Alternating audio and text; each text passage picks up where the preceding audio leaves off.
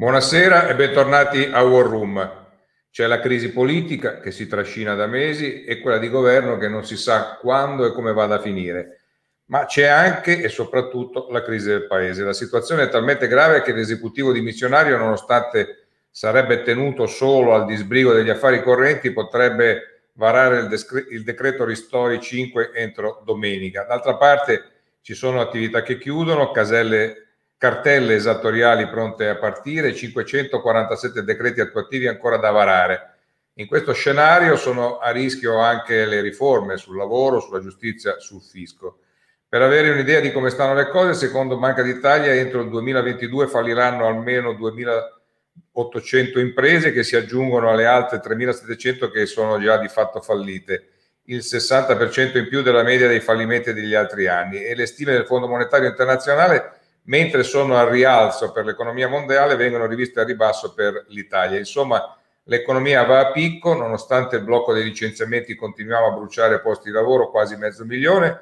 Il recovery è scritto male e impostato peggio, come certificano i tecnici della Camera e del Senato che hanno fatto le pulci. Le riforme, a cominciare da quella fondamentale della giustizia, sono una chimera. Siamo nel più totale immobilismo mentre servirebbe addirittura una rivoluzione. Sentiamo cosa ne pensano i tre ospiti illustri che ci hanno raggiunto oggi nella nostra war room e che ringrazio. Sono Marco Bonometti, presidente di Confindustria Lombardia, presidente e amministratore delegato di OMR, un'azienda gioiello nel settore della meccanica, Federico Fubini, inviato editorialista e vice direttore a persona del Corriere della Sera, autore per Longanesi di un libro che vi consiglio di leggere, sul vulcano, come riprenderci il futuro in questa globalizzazione fragile e Giulio Tremonti, già ministro dell'economia, accademico e presidente dell'ASPE Institute. Benvenuti a tutte e tre.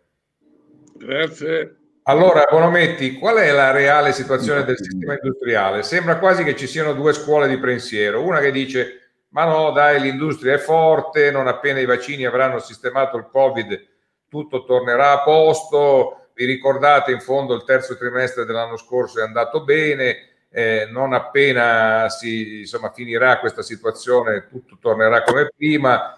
Certo, ci sono dei settori come quello del terziario commerciale, del turismo, dei trasporti che pagheranno un prezzo più alto, ma insomma tutto sommato non è disperante la situazione. È un'altra scuola di pensiero che dice che invece si è erosa la base produttiva, eh, in, eh, le esportazioni sono calate del 9,3%, eh, mai così male negli ultimi 11 anni l'anno scorso e quindi che insomma alla fine quando tireremo le somme sarà come dopo uno tsunami.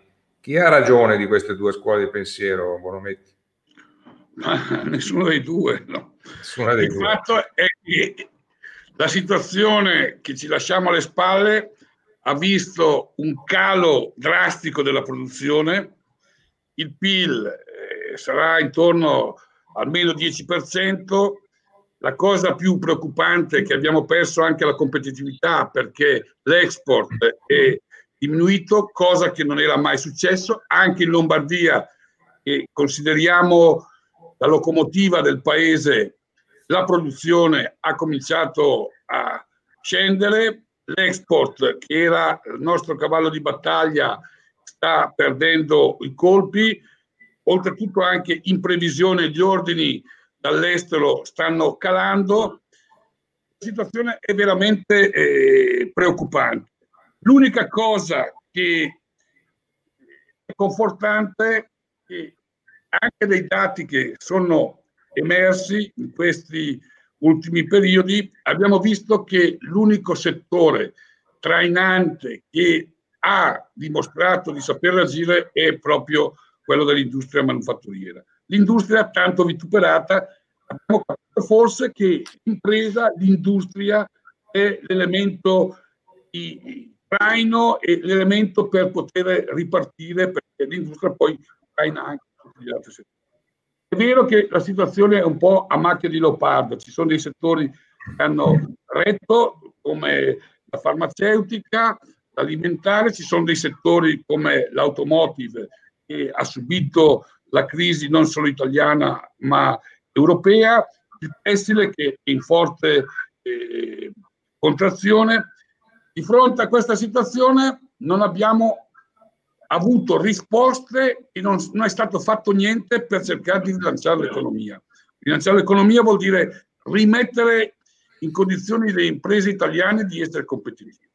Il fatto della pandemia è stato una situazione drammatica che ha accelerato solo gli annosi problemi che abbiamo sul tavolo. Abbiamo cominciato ancora nel 2019 a segnare i, i momenti di crisi, a segnare eh, momenti difficili. Avevamo evidenziato quali erano le priorità, le risposte sono state il decreto dignità, il reddito di cittadinanza, quota 100. Le aziende, per fortuna, le aziende hanno saputo resistere e stanno reagendo adesso. E devo dire che se un se grande come una casa, questo paese riuscirà a venire fuori da questa situazione, lo, lo dovrà esclusivamente all'industria. L'industria in un paese di trasformazione come il nostro è fondamentale per rilanciare l'economia globale del paese. Nonostante questo, difendiamo la nostra posizione sia in Europa che nel mondo abbiamo recuperato una posizione, vuol dire che l'industria italiana comunque, nonostante il contesto in cui opera, nonostante le, gli esempi che sono stati fatti, nonostante la cultura anti-impresa che purtroppo serpeggia, il caso strano serpeggia molto anche alla classe politica, ha saputo eh, reagire e auguriamo di poter eh, affrontare il futuro con determinazione. Qui poi ci troviamo di fronte a una situazione ancora più drammatica, abbiamo una grossa opportunità, sono risorse del Recovery Fund, un'opportunità che vuol dire avere la possibilità di ricostruire il paese, di rifondare il paese, perché questo qui è un paese che va, rifondato. È vero che i problemi non sono nati tutti oggi, ma vengono da lontano, scelte sbagliate, scelte non fatte, oggi sono state evidenziate tutte dalla situazione in cui viviamo. Il fatto di trovarci di fronte oggi a delle scelte da fare con un governo che io penso sia stato uno dei peggiori governi della storia repubblicana. Dei peggiori, non capito. Dei peggiori, uno dei peggiori governi della storia repubblicana. Oggi ci troviamo di fronte a fare delle scelte. È chiaro che dal nostro punto di vista, dal punto di vista dell'industria, noi ci occupiamo dell'economia, ci occupiamo di far andare bene le nostre aziende. È chiaro che la politica deve dare la risposta. Noi chiediamo un governo forte, autorevole e soprattutto fatto di ministri. Perché oggi quello che manca, che si è evidenziato, è la competenza di una certa parte politica e non sa dare delle risposte. Perdiamo questa opportunità. Abbiamo parlato in più di occasioni, se ne parla continuamente. Noi non abbiamo la capacità progettuale, non siamo in grado di fare dei progetti. Sono mesi che stiamo discutendo. Non abbiamo la capacità di realizzare i progetti che pensiamo, ma soprattutto non abbiamo la forza politica di fare quelle riforme che da troppo tempo andiamo a, a rincorrere. Marco, fermati, lì che poi eh, torniamo sul discorso politico perché voglio chiedere a Fubini, siccome tu hai evocato il recovery, eh, leggendoti in questi ultimi giorni, Federico, ho avuto l'impressione che tu eh, ci abbia voluto dire e, abbia voluto, voluto dire a, a, a, chi ha in mano le, le, le leve decisionali guardate che l'Europa non è che ci guarderà eh, inerte eh, e, e, e, come dire, eh, alzerà solo le sopracciglia. Eh, il, eh, il, recovery eh, non, non, è che ce lo siamo già conquistato, ce lo dobbiamo conquistare e, e quindi c'è il rischio che di fronte al fatto che era stato scritto malissimo, poi aggiustato ma non certamente messo nella condizione di avere la sufficienza, eccetera, eccetera, di fronte a questo, allora siccome sul recovery si è detto è l'unica possibilità, la possibilità irripetibile, lo stesso Conte un po' di tempo fa aveva detto se falliamo sul recovery andiamo tutti a casa, eccetera. A che punto stanno le cose da questo punto di vista, Federico? Mm. Ma allora, eh, stanno dove, dove stavano, cioè dove sono state lasciate dopo la revisione post natalizia del documento che era inadeguato. Eh, eh, Conte dopo aver sostanzialmente nascosto e, eh, a, a, Gualtieri e a, aver sollevato Gualtieri e Gualtieri ha accettato per carità eh, eh, tutta diciamo per mesi la stesura del, del, piano si è ritrovato con una cosa completamente inadeguata eh, nei giorni di Natale e ha frettolosamente chiesto a Gualtieri credo intorno al 30 dicembre di eh, metterci mano lui coinvolgendo anche i tecnici della programmazione che adesso sono a Palazzo Chigi a, a, sotto il ministro della coesione.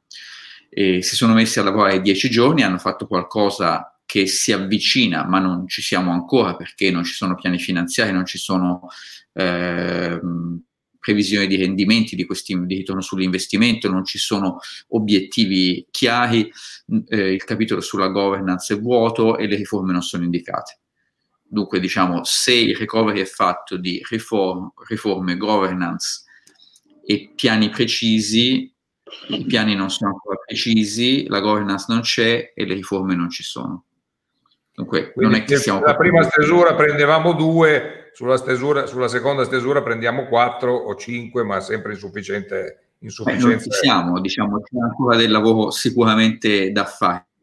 Però quello che vorrei dire è che e, secondo me l'altra fallacia, eh, ormai è passata questa storia per cui basta che noi facciamo un recovery fatto bene e risolviamo i problemi dell'Italia.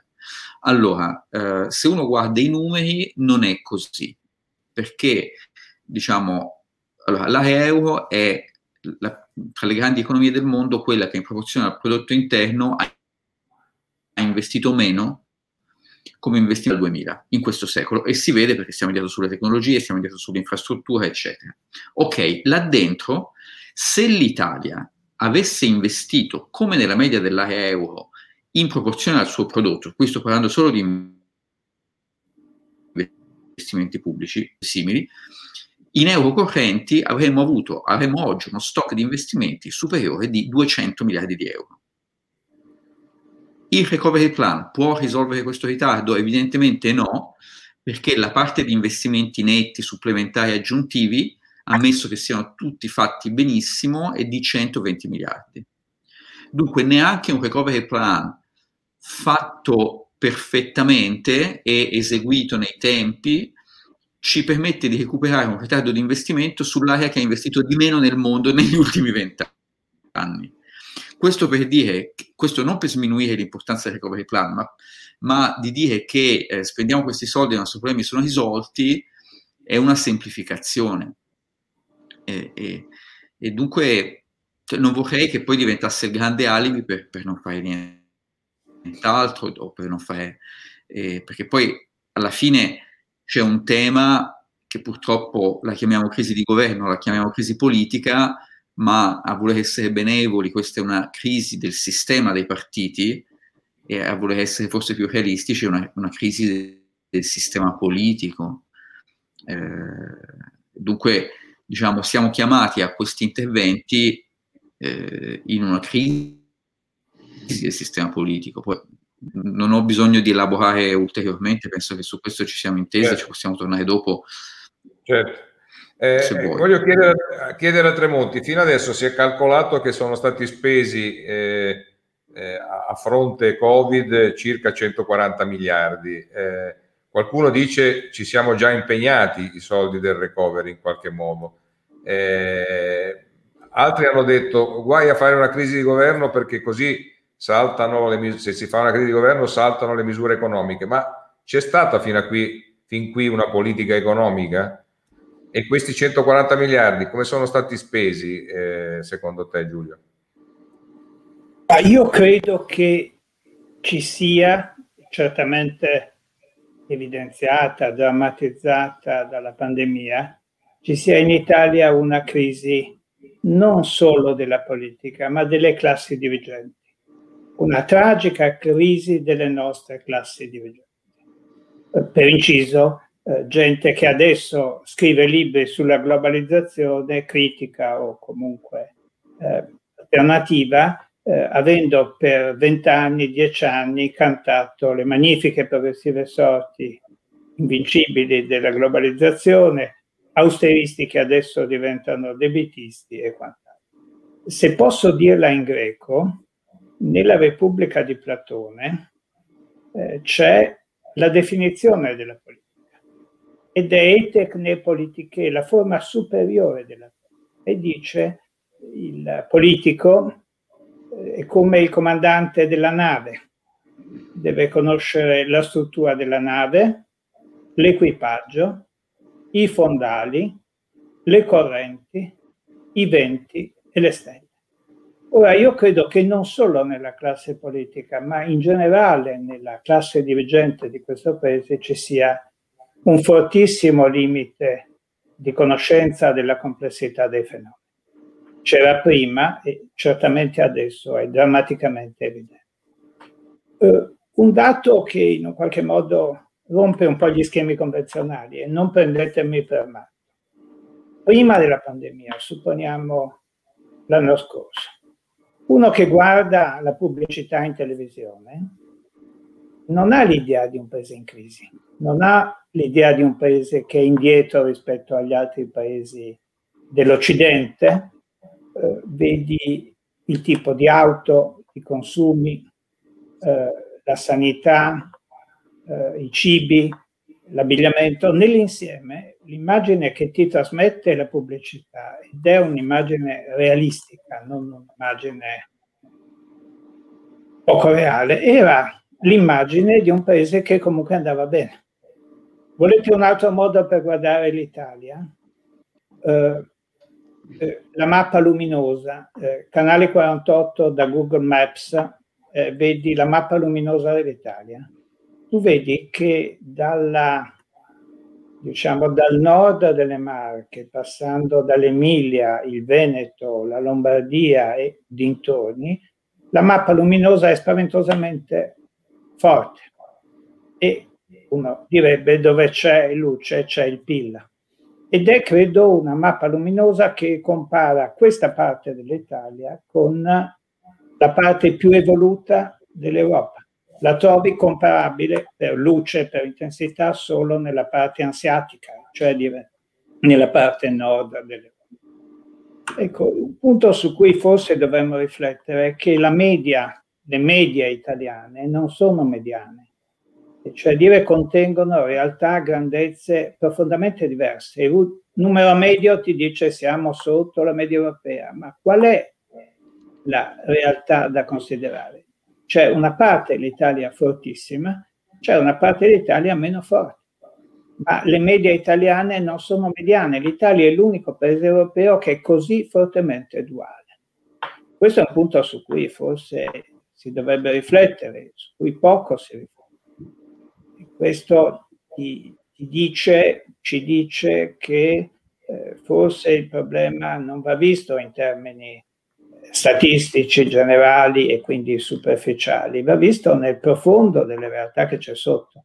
Faccio un esempio ancora per dire quanto sono cretini gli economisti o dintorni.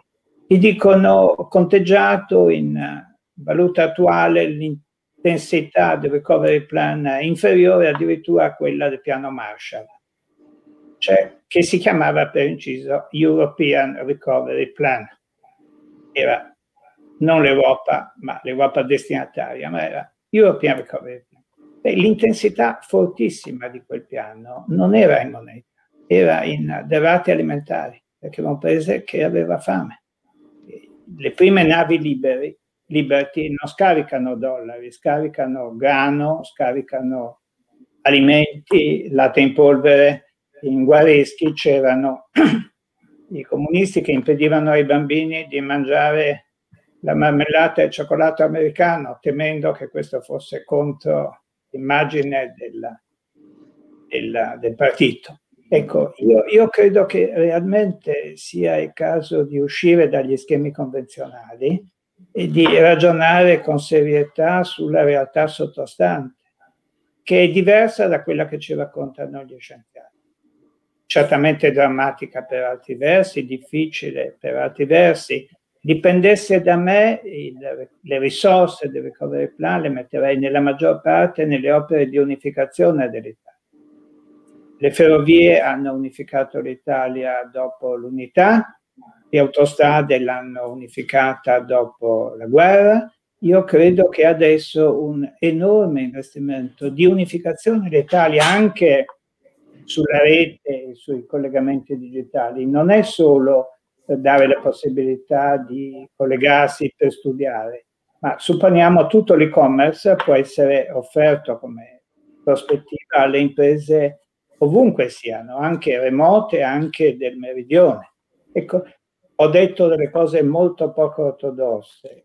Abbastanza eh, aspettavamo che tu fossi ortodosso d'altra parte, quindi... A volte mi succede anche di essere ortodosso, però voglio dire, data la difficoltà del momento, credo che non esista, non vai sul Monte Sinai e scendi con la saggezza e la sapienza. Con le tavole. Mm.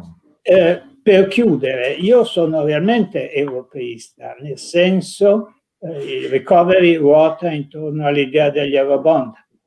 L'idea degli eurobond appare per la prima volta in un documento pubblico, c'era un documento di Delors del 94, appare nel programma italiano della presidenza del 2003 e fu respinto più o meno da tutti a partire dalla Commissione Prodi ne abbiamo riparlato negli anni successivi, anche nel 2010 con la crisi, e adesso ci sono. Vuol dire che le idee eh, sbagliate camminano in discesa, le idee difficili ma giuste camminano in salita. L'Europa si è messa dal lato giusto della storia e questa secondo me è una cosa fortemente Adesso ci dobbiamo mettere anche l'Italia dal lato giusto della storia. Eh, fammi chiedere a Bonometti, eh, tu nei giorni scorsi hai affrontato come, come dire, con, le, con, le, caratteristiche tue, cioè di parlare pane a pane e vino al vino, eh, la questione eh, sociale e occupazionale.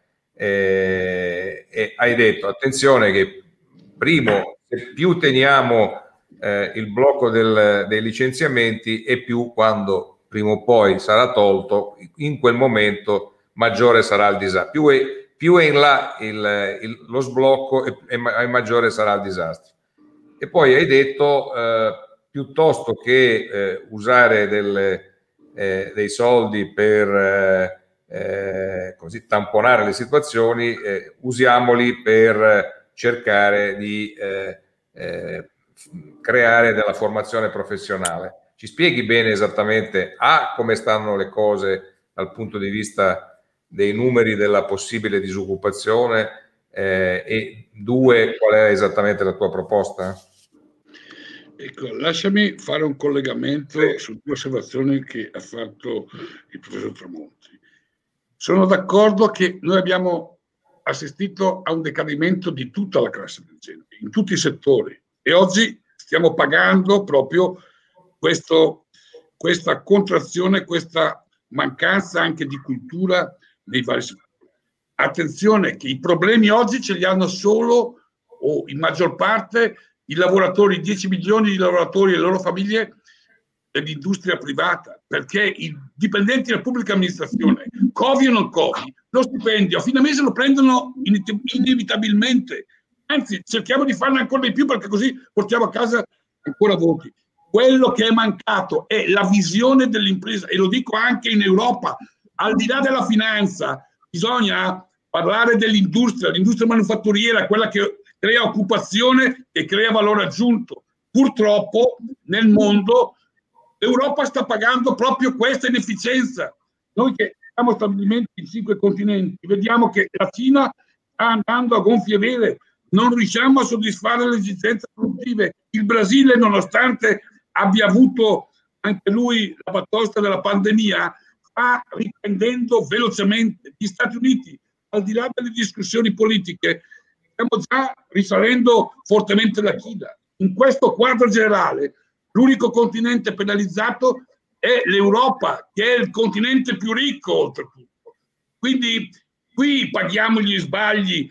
Non c'è mai stata una politica industriale europea che vedeva l'industria al centro degli investimenti. Bisogna investire in infrastrutture produttive, se vogliamo creare poi le condizioni per cui le aziende siano competitive e creino lavoro. Attenzione, i posti di lavoro non si creano per decreto, ma per decreto si possono distruggere. Quando nel mese ancora di marzo-aprile dicevamo bisognava affrontare il problema degli ammortizzatori sociali, la riforma del lavoro, non lo dicevamo a caso, perché avevamo previsto che in questa fase qui, per la crisi, per la pandemia, saremmo arrivati a un punto di non ritorno. Tant'è vero che già i disoccupati che abbiamo eh, riscontrato in questi mesi sono più di 600.000, ma noi prevediamo di arrivare a un milione e mezzo, perché? Nel mondo si è contratto la produzione, si sono contratti i consumi. Contraendo i consumi e la produzione si riduce la manodopera, fa bisogno di manodopera. È inevitabile che in questo quadro complessivo il paese più penalizzato è l'Italia, che è quella che ha subito maggiormente questa contrazione. Allora, se noi vogliamo ricreare quel virtuosismo nelle aziende, soprattutto nelle aziende di piccole dimensioni, e riportarle a essere virtuose per poter assumere, dobbiamo cercare di alleggerire del peso della manodopera. Allora, la nostra idea cos'è? Anziché andare avanti all'infinito a mantenere la cassa integrazione, ripeto, la cassa integrazione il blocco di licenziamenti, in una fase di emergenza come quella che abbiamo vissuto, era la risposta più immediata, sempre. però non possiamo andare avanti all'infinito. Anziché buttare via i soldi oppure perperare quei soldi in cassa integrazione che sono fine se stessa, perché non prendiamo quelle risorse, creiamo un'agenzia formazione pubblica privata, mettendo dentro anche dei nostri collaboratori in modo tale da formare le persone in base ai bisogni dell'industria di oggi, i bisogni della tecnologia. Perché troviamo di fronte, abbiamo dei settori in cui abbiamo un surplus di manodopera. Dall'altra parte non troviamo le figure professionali. Io penso che qualsiasi imprenditore non ha voglia di licenziare i propri collaboratori. Oltretutto sono persone su cui abbiamo investito, abbiamo investito in tanti anni. Il fatto di privarci di queste persone arrecchiamo un danno alle aziende, perché ricordo a tutti, soprattutto a quelli che non vivono il mondo aziendale, che il valore aggiunto di un'azienda non sono le macchine, ma sono le persone che ci lavorano dentro, la tecnologia, il, cervello che le persone mettono, perché le macchine si comprano, le persone o le formi o non le hai. Allora la nostra idea cos'è? Usare quelle risorse della cassa integrazione, dare un assegno di disoccupazione, nel frattempo però obbligare i cassa integrati e anche quelli, soprattutto i giovani che non trovano lavoro, a formarsi su problemi e su eh, progetti che riguardano le imprese. Così non perdiamo quelle persone, le sosteniamo per cui gli diamo il reddito, ma soprattutto le diamo a recuperare in altri settori. Questo è un discorso che stiamo facendo. Le politiche attive, così come sono state fatte fino adesso, non sono servite a nulla. Le risorse vanno messe sulla formazione di queste persone che purtroppo perderebbero il lavoro se non hanno una, una via d'uscita. In questo modo rivalutiamo anche le persone, diamo una risposta ai bisogni delle aziende e riusciamo a fare sposare la domanda e l'offerta. Su questi argomenti qui noi dobbiamo confrontarci sulle cose concrete, non sulla filosofia, perché anche il discorso del reddito di cittadinanza, se è inteso come dare il sostentamento a quelli che hanno bisogno, ha un senso, ma non illudiamoci che il reddito di cittadinanza abbia creato posti di lavoro. Allora, bisogna che noi affrontiamo la realtà per quello che è, avere il coraggio di dire come stanno le cose, vederci tutti intorno al tavolo e affrontare, lasciando perdere le ideologie, cercando di dare una risposta ai lavoratori, ai cittadini e alle imprese, ma soprattutto di dare delle prospettive ai giovani, perché un giovane oggi che si trova di fronte a uno scenario di questo genere, veramente parte già demotivato. Quindi lo sforzo che noi chiediamo è proprio questo. Affrontiamo i problemi per quello che sono i problemi e affrontiamoli con delle risposte concrete, non facendo degli annunci e poi paga sempre pantalone. Eh, Fubini, ma questo discorso che sta facendo Bonometti come, come, si concilia con quella che è stata chiamata la bonus economy, eh, cioè il fatto che in questi anni abbiamo solo esclusivamente agito dal lato dell'acquisizione di bonus vari, dagli 80 euro di Renzi in avanti? Beh, il fatto che tu ponga la domanda presuppone anche la risposta, dunque mi sembra chiaro che è molto incompatibile. È, è vero che c'è stata una enorme perdita di tempo eh, in cui si è continuato no, a dare questa cassa integrazione senza veramente affrontare il tema di quali sono le cosiddette politiche attive del lavoro, cioè eh, come si prendono in carico questi disoccupati e si portano. Ora, i numeri, devo dire, eh, spero che lei Bonometti eh, sia stato troppo pessimista, lo vedremo, perché se comunque quest'anno ci sarà un rimbalzo, anche piccolo, eh, però un rimbalzo, eh, ci saranno molte persone che usciranno dalla cassa integrazione nella quale sono adesso, sicuramente. Si pensa a, vedevo delle, mh, Marco Leonardi, che è il consigliere di Gualtieri, aveva fatto, che è un economista del lavoro, aveva fatto delle stime, probabilmente c'è un accumulo di eh, licenziamenti congelati nel settore privato di di 200-250 mila persone. Più chiaramente quelli che oggi sono in cassa integrazione, ma che in realtà. Che si aggiungono però ai 500 mila che si aggiungono al mezzo milione. Dunque, probabilmente stiamo parlando intorno a un milione di posti. Allora, se l'economia in tutto il settore turistico, qualcosa eh, si riassorbe, poi vedremo con quale qualità. Il tema di cosa fare con queste persone eh, non è stato affrontato, ma non è stato affrontato perché eh, non c'è coraggio e non c'è, uh, come dire, consonanza di vedute, non dico neanche nel governo, non c'è nel governo, ma nella classe politica, perché hanno governato sostanzialmente tutti e nessuno ha dato una risposta. Uh, ora, Renzi può stare simpatico o antipatico, sinceramente non mi importa nulla, no? non, non, sono qui per dare giudizi sulla sua personalità, eccetera, però è vero che il tentativo che è stato fatto fare a Renzi da alcuni economisti del lavoro esperti nel 2015, come Nannicini, lo stesso Leonardi, dell'assegno di ricollocazione è la strada, perché non so chi di voi o chi, chi ci ascolta è mai stato dentro un ufficio di collocamento. Cioè, veramente ti si iniziano i capelli in testa, cioè, no, non c'è verso che un ufficio di collocamento trovi un... Ma, cioè, queste persone che sono lì non hanno neanche il rimborso spese del panino della benzina se si mettono in macchina e vanno a parlare con le imprese per capire, cioè non c'è nessun rapporto fra quegli uffici e l'economia circostante del territorio, non c'è. È solo un posto dove si segna in un registro una persona che è così. Allora, è chiaro che non ci si può badare su quelli ci sono delle agenzie, delle aziende che fanno questo di mestiere, che sono in contatto con le imprese, che eh, se eh, ricevono degli incentivi economici come l'assegno di ricollocazione si metterebbero a lavorare a fare queste cose. Quella è la strada, ma non è una questione di ideologia, è una questione della realtà del paese di oggi. Se noi pensiamo di mettere, di mettere gli uffici di collocamento a fare questo, stiamo sprecando la vita della gente oltre i soldi pubblici.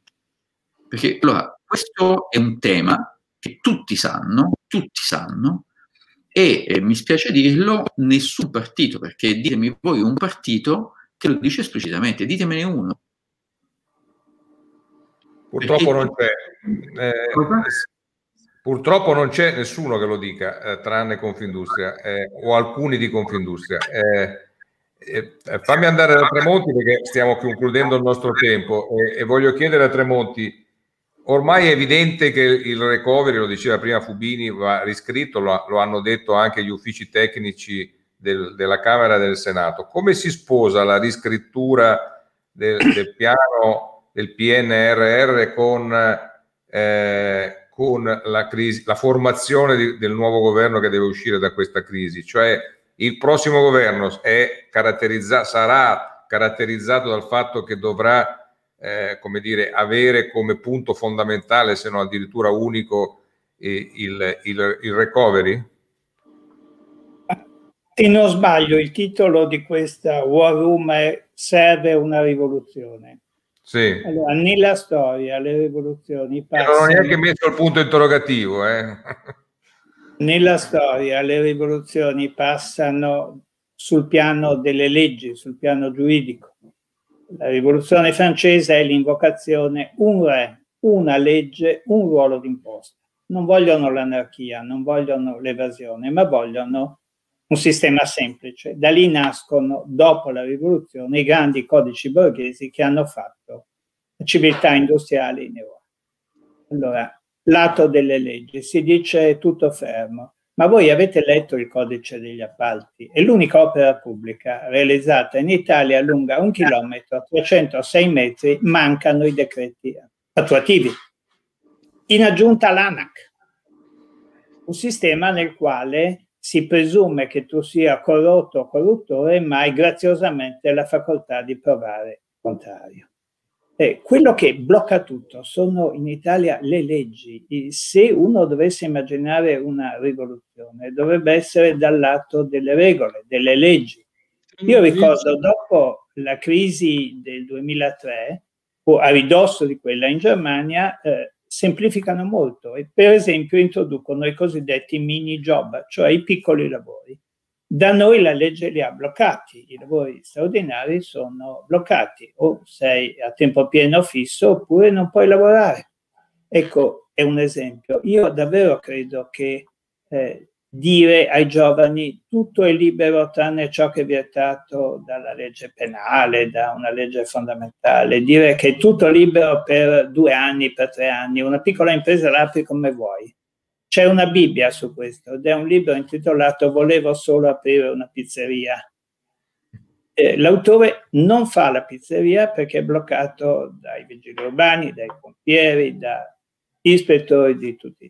Ecco, se potessi dire una rivoluzione è solo legale, è solo ribaltare le regole che ci sono. Se vuoi togliere quelle eccessive, tipo codice degli appalti, prendiamo il codice unitario del 65, che era un po' più semplice, 1865. Diamo ai giovani la possibilità di operare senza regole, tanto non fanno male, non c'è nulla di eh, tragico che possono fare ma è positivo che possano lavorare, questo è un punto essenziale. Un'ultima cosa a cui tengo molto, ma mi rendo conto non è popolare, è noi dobbiamo mettere in conto anche una grave crisi sociale, una rottura dei tessuti sociali.